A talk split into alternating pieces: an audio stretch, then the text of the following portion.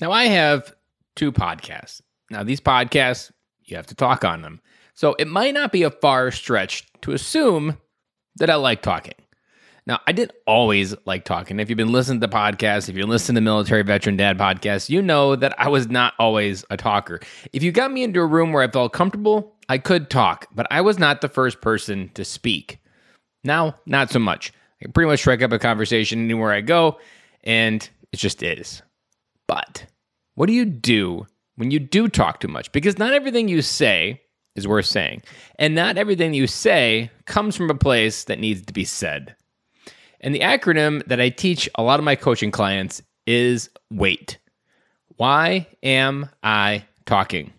Because why am I talking is a question we need to ask ourselves. It comes into play with our kids, our coworkers, maybe your team members if you're a manager, your wife, it doesn't really matter. Wait, why am I talking?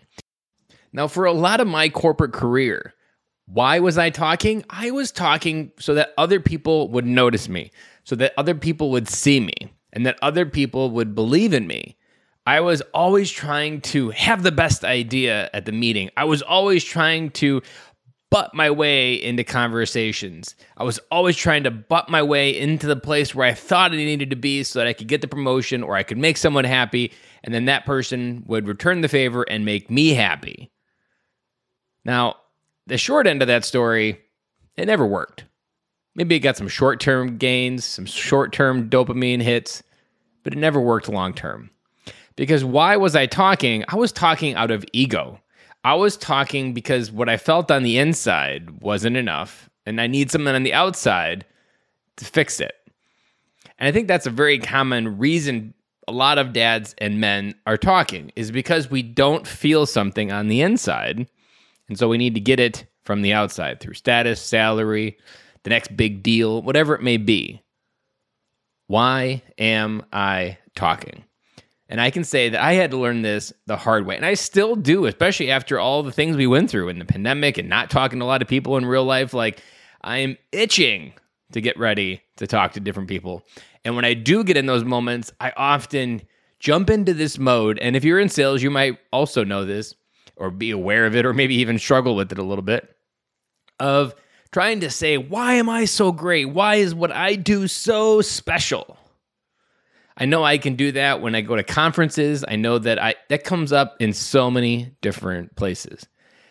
But all of that is coming into this place of I don't believe in myself that what I'm doing is going to work. So I desperately need what you have to believe in me so that I can believe in myself.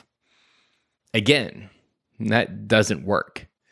So now the focus, it's still hard sometimes, but I'm getting better at it, is when I go into a networking conversation or when I go into a conversation, it's pause, wait.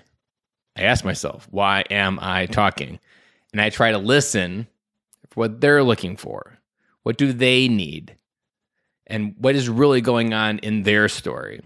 Because as Zig Ziglar says, if you follow Zig Ziglar, you can have everything in life that you want if you just help enough other people get what they want.